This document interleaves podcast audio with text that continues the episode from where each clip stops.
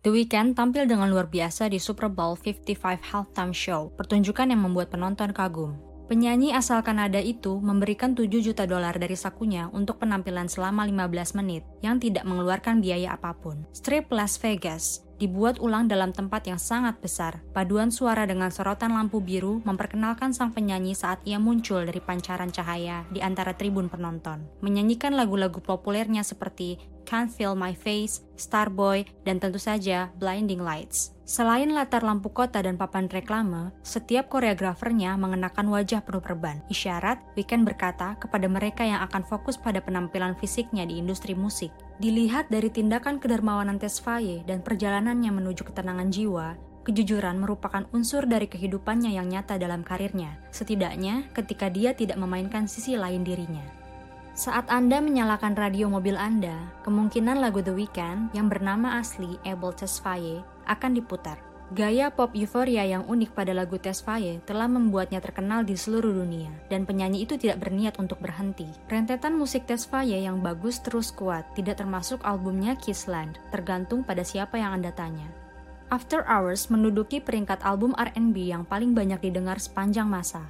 86 juta orang mendengarkan Tesfaye di Spotify setiap bulannya. Yang lebih bagus lagi, 24 lagunya telah berhasil masuk ke Billboard 200 sebuah rekor baru untuk artis solo pria. The Weeknd telah melakukan tur selama beberapa tahun berturut-turut. Selain tampil memukau di Lollapalooza dan MTV Jerman, sekarang Weeknd melanjutkan produksi musik R&B-nya sambil menggunakan platformnya untuk kebaikan, angkat suara untuk keadilan sosial, dan menyumbang untuk tujuan amal. Dengan tambahan proyek sampingan seperti acara HBO-nya sendiri, Tesfaye memiliki resume yang cukup. Beristirahat di mansion Bel Air-nya yang senilai 70 juta dolar mungkin merupakan cara yang bagus untuk mengakhiri hari padatnya.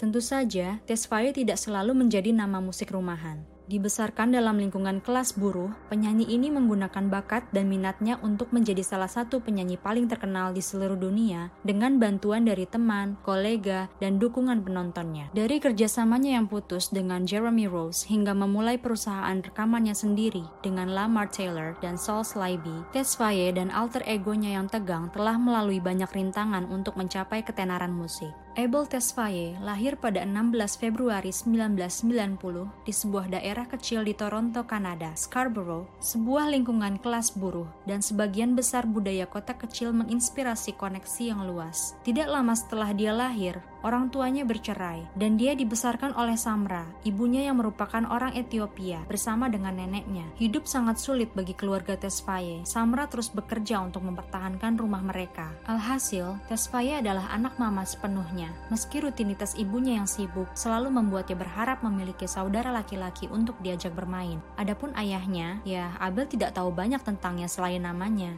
Tetapi dari pandangan sekilasnya, dia yakin Makonnen Tesfaye adalah pria yang baik.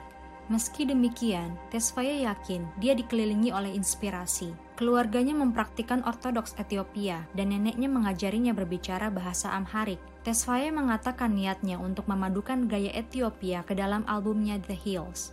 Tumbuh dewasa, dalam wawancara V-Man, dia berkata bahwa dia mendengarkan penyanyi Ethiopia, Tilahun Jesus, Esther Aweke, dan Mahmud Ahmed. Impian pertama Tesfaye adalah film, bagi teman-temannya, Tesfaye dianggap sebagai sinetfil karena kecintaannya yang kuat pada film. Mungkin kecintaan pada cerita dan pertunjukan inilah yang menuntunnya untuk menciptakan keindahan yang penuh warna dalam karyanya. Film pertama yang dia tonton adalah The Mask yang diperankan oleh Jim Carrey. It's party time! P-A-R-T. Why? Because I gotta! Dia keluar dari sekolah menengah di tahun pertamanya. Tampaknya pergi dengan temannya, Lamar Taylor. Mereka pergi ke daerah Parkdale dan Tesfaye mulai bekerja di sebuah mall yaitu American Apparel sambil menulis musik sebagai sampingan. Selama wawancara GQ, Tesfaye mengatakan bahwa dia memisahkan dirinya dari Weekend. Sisi lain dirinya yang gelap terus membuat dirinya dalam situasi berbahaya. Masa lalu Tesfaye dengan narkoba kelompok kota kecil menginspirasi musiknya. Tetapi, keindahan karyanya seharusnya adalah hasil darinya dan rekan musik pertamanya. Di Toronto, Ontario, salah satu tempat paling ramah di dunia, Tesfaye akan mengembangkan kepribadian berani yang tidak terduga. Sambil bekerja di American Apparel, Tesfaye membuat koneksi yang pada akhirnya membawanya bertemu dengan Jeremy Rose, penulis lagu lainnya. Mereka berdua bekerja sama untuk menciptakan dan merilis dua lagu, menjalin kemitraan yang stabil sampai perbedaan kreatif memaksa mereka berpisah dengan kepahitan yang lama. Mulanya, Weekend adalah cara bagi Tesfaye untuk berpisah dari nama lahirnya karena citra itu penting untuk musik R&B. Sekarang dia lebih menerima identitasnya.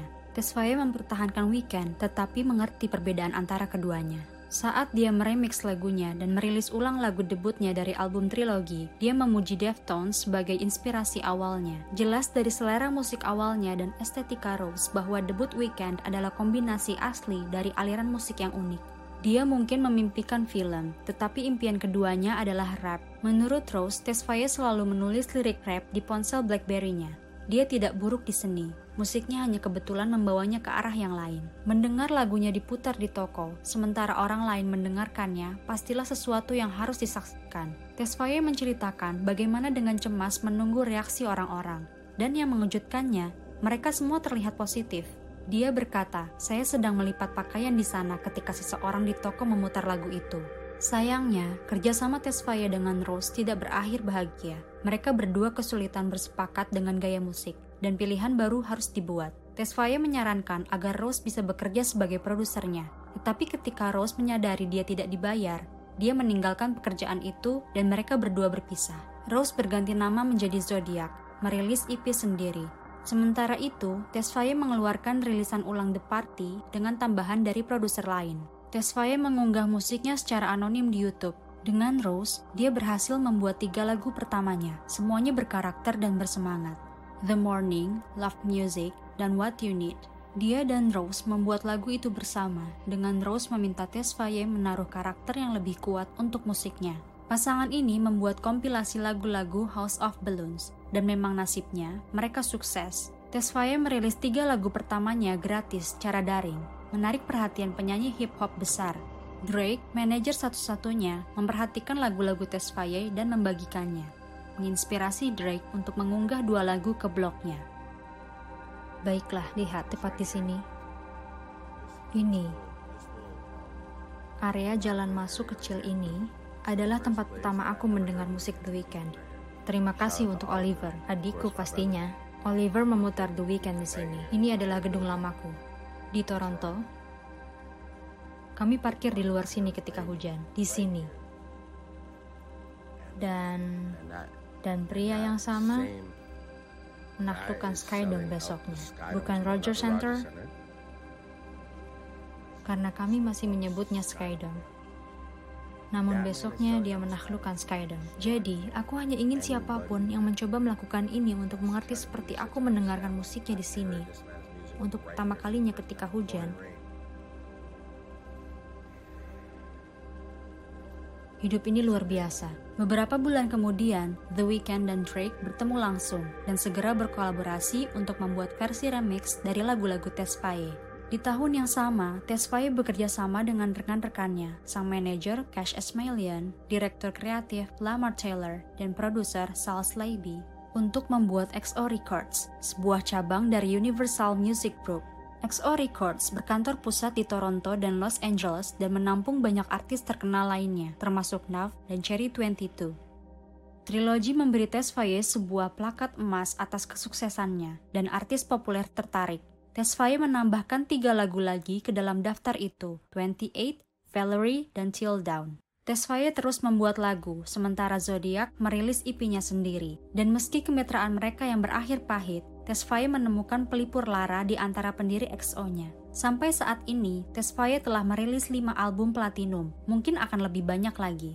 Tesfaye nantinya akan berkolaborasi dengan banyak artis kelas atas, termasuk Drake dan Daft Punk. Setelah debutnya, Tesfaye merilis 4 album lagi, Kissland, album yang lebih eksperimental, Beauty Behind the Madness, mengunggulkan 25 juta penjualan di Inggris. Starboy, dengan penampilan tamu dari artis lain seperti Lana Del Rey dan Future, dan After Hours, pemenang platinum tiga kali. Yang terbaru, Weekend merilis album kelimanya, Down FM, yang ditempelkan di setiap album adalah kompilasi Memento Mori bahasa Latin untuk ingatlah kau pasti mati. Semangat weekend masih jauh dari nafas terakhirnya. Sementara lagu-lagu Tesfaye yang menarik berbicara sendiri, Artis tersebut telah mengumpulkan penghargaan bergengsi untuk hampir setiap lagu. Artis tersebut telah mengumpulkan 12,5 juta unit album bersertifikat dan 83 juta unit digital lainnya. Banyak lagunya telah dinominasikan dan dipilih untuk penghargaan di Billboard, BET, Radio Kanada, dan bahkan The GAVA Eropa untuk Denmark dan Swedia. Seluruh dunia menyukai musik Tesfaye. Menulis musik dan tampil sepertinya sangat menyita waktu, tetapi sepertinya Tesfaye masih memiliki ruang untuk proyek sampingan. Dengan ketenaran yang luar biasa, The Weeknd terikat untuk berkolaborasi dengan perusahaan lain. Marvel bekerja sama dengan artis untuk membuat lini pakaian dengan hoodie bergaya buku komik. Edisi komik yang ditulis oleh Tesfaye dirilis. Dia bahkan bekerja sama dengan Bape terikat untuk membuat koleksi sepatunya sendiri, disesuaikan untuk penggemar yang mampu membeli sneaker mewah. Sementara itu, artis tersebut tahu cara bergaul dengan selebriti lainnya, apalagi mengintip ke jendela mereka melalui teleskop. Tesfaye bersahabat dengan Jim Carrey. Mengingat kedekatan mereka, mereka berdua dapat saling mengintip rumah masing-masing, berbicara di telepon terlebih dahulu untuk mencari tahu di mana mereka berada. Pertama kalinya Tesfaye dan Carrey bertemu langsung adalah sebuah kejutan. Karena Carrey tahu di mana Tesfaye tinggal, dia berkunjung ke rumah mewah Tesfaye saat pesta dan mendapat hak istimewa untuk mendengarkan album After Hours yang kemudian tidak dirilis. Pernahkah merasa dirimu terjerumus ke dalam, terjerumus ke sana? Ya, tapi aku punya tim yang hebat. Mereka menarikmu kembali selalu. Senangnya memiliki tim yang hebat, terutama tim tempatmu tumbuh bersama. Ada hal buruk, aku merasa semua orang seolah kehilangan diri mereka ketika mereka mulai mengusir orang-orang yang membentuk mereka. Ya, ya, Apakah kamu pernah mengalami merasa seolah kamu terlalu jauh sehingga tidak bisa kembali? Kapan saat terburuk dan tersulit untuk diatasi? Bukan baru-baru ini, mungkin hmm, di awal karir. Tetapi ketika berbicara mengenai tampil dan menjadi orang yang kamu perlukan, hmm, kamu, hmm, kamu harus tegas. Aku di atas sana bukan untuk lip. Kamu tahu, aku tak punya penari latar. Aku tak punya hal gila. Ini semua tentangku dan mikrofon. Dan aku biasa tampil dalam keadaan mabuk. Untuk melaluinya, ya, gugup. Dengan hidup yang penuh lika-liku, Tesfaye harus berjuang keras. Saat tumbuh dewasa di Scarborough, Tesfaye mengalami masa yang sangat sulit dengan narkoba dan alkohol, sesuatu yang telah menjadi kebiasaan. Tesfaye mengatakan bahwa untuk sementara, narkoba adalah penolong. Masa remajanya sangat berat. Dia dan teman-temannya terbiasa teler karena berbagai zat. Kadang mencuri agar dapat membelinya. Dia membandingkan masa mudanya dengan film Kids, hanya tanpa ada yang terkait dengan AIDS. Menjalani hidup yang jauh lebih nyaman, The Weeknd telah mampu menghindari narkoba sebagai mekanisme penanganan untuk fokus pada karirnya. Untuk saat ini, obat-obatan keras seperti kokain tidak ada sama sekali, tetapi segelas alkohol kadang-kadang masih dia inginkan. Keseluruhan asmara dari mabuk berat telah lama hilang. Kini, mekanisme penanganan utama Tesfaye adalah orang-orang di sekitarnya, baik online maupun offline. Penyanyi itu terus mengungkapkan rasa terima kasih kepada para penggemar dan rekannya yang bekerja keras. Saat banyak orang mengenali bakat Tesfaye, ada beberapa aspek persaingan dari ketenaran yang nampaknya tidak bersetuju. After Hours adalah album R&B paling populer dalam sejarah. Tetapi, kesuksesan nyata yang mendunia ini sepertinya tidak cukup untuk Grammy. Setelah penolakannya dari acara penghargaan, Tesfaye mengaku sudah berlatih sebuah penampilan selama berminggu-minggu sebelum mendengar dia tidak dinominasikan. Grammy menanggapi keluhannya dengan serius. Namun, bahkan setelah panitia rahasia yang dituduh telah ditindak, Boykot Tesfaye untuk Grammy tidak berakhir. Artis itu bahkan dianugerahi sebuah piala untuk penampilan rapnya di Hurricane, sebuah lagu milik Kanye West, tetapi ia mengambil keputusan untuk Grammy. Tesfaye akan tetap menjauh dari organisasi itu dan teguh dalam pandangannya mengenai sistem yang curang. Menyuarakan ketidaksukaannya pada acara penghargaan bukanlah salah satu masalah yang ditangani Tesfaye. Mulai dari awal yang sederhana, Tesfaye memastikan kekayaannya tidak menjauh darinya dia terus menyumbang kepada masyarakat dan tujuan yang penting baginya. Sebagai penghormatan kepada kota kelahirannya, Weekend mendonasikan setengah juta dolar untuk dana bantuan darurat Scarborough.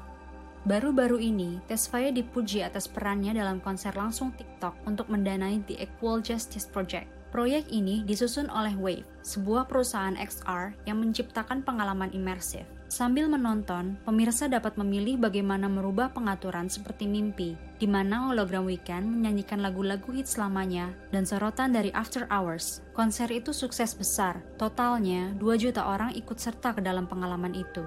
Secara umum, platform sosial media telah membuat keajaiban untuk Tesfaye, tetapi Tesfaye tidak berhenti pada penampilan online. Selain konser, The Weeknd menyumbang 350 ribu dolar untuk tujuan baik. Salah satu produsernya mengikuti, Saul Slyby, memberi tambahan donasi sebesar 250 ribu dolar. Sehubungan dengan gerakan keadilan ras di seluruh Amerika Serikat, Tesfaye dan para rekannya terus menyuarakan dukungan mereka untuk orang lain, juga kebanggaan atas identitas mereka sendiri. Selama puncak gerakan Black Lives Matter, Tesfaye memberikan setengah juta dolar untuk kesetaraan hak. Sebelumnya, dia menyumbang 50 ribu dolar kepada Universitas Toronto untuk program pembelajaran Ethiopia. The Weeknd memiliki beberapa rencana besar dalam waktu dekat selama ketenarannya masih kuat, dan penggemar dapat menantikan artis itu melakukan hal lain dari album ekletiknya. Impian film Weekend mulai menjadi kenyataan.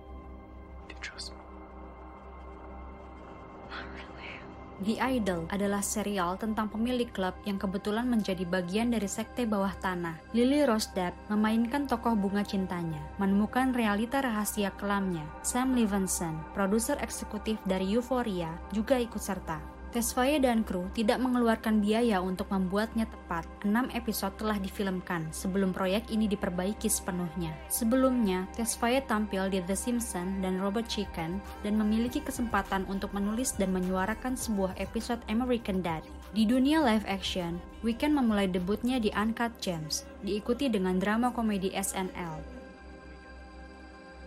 Namun saat ini, Tesfaye telah diberi kesempatan untuk melakukan lebih dari sekedar berakting. Pada puncak performanya, produk musiknya masih tetap kuat.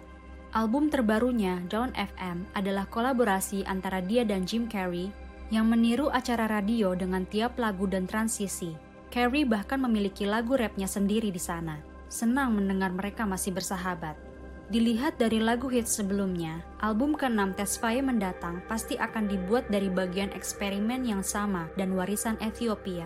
Entah kalian mengenalnya dari Starboy atau Save Your Tears, tak dapat disangkal bahwa pecinta musik indie dan R&B pernah mendengarkan The Weeknd setidaknya sekali. Memulai sebagai seorang rapper remaja yang bekerja di American Apparel, Abel Tesfaye menjadi sensasi musik dalam semalam. Penyanyi R&B Ethiopia Kanada itu telah membuat langkah besar, baik di dunia musik dan lainnya. Lagu-lagu Beauty Behind the Madness kemungkinan besar diputar di American Apparels di seluruh penjuru negeri tanpa Tesfaye mudah menunggu dengan cemas untuk mendengar pendapat orang lain. Berkat sumbangannya untuk amal dan tujuan keadilan sosial, Tesfaye telah menggunakan platformnya untuk menyuarakan perlunya kesetaraan ras, beserta kesadaran bagi warga negara Ethiopia. Saat Tesfaye terus membuat dan memecahkan rekor musik, penggemar menunggu untuk mengantisipasi perjalanan liar apa pun yang akan dia lakukan selanjutnya. Dengan penampilannya yang mendatang di Idol dan jadwal tur yang berkelanjutan, penyanyi ini menjadi kuat dan tidak mabuk untuk kepuasan semua orang.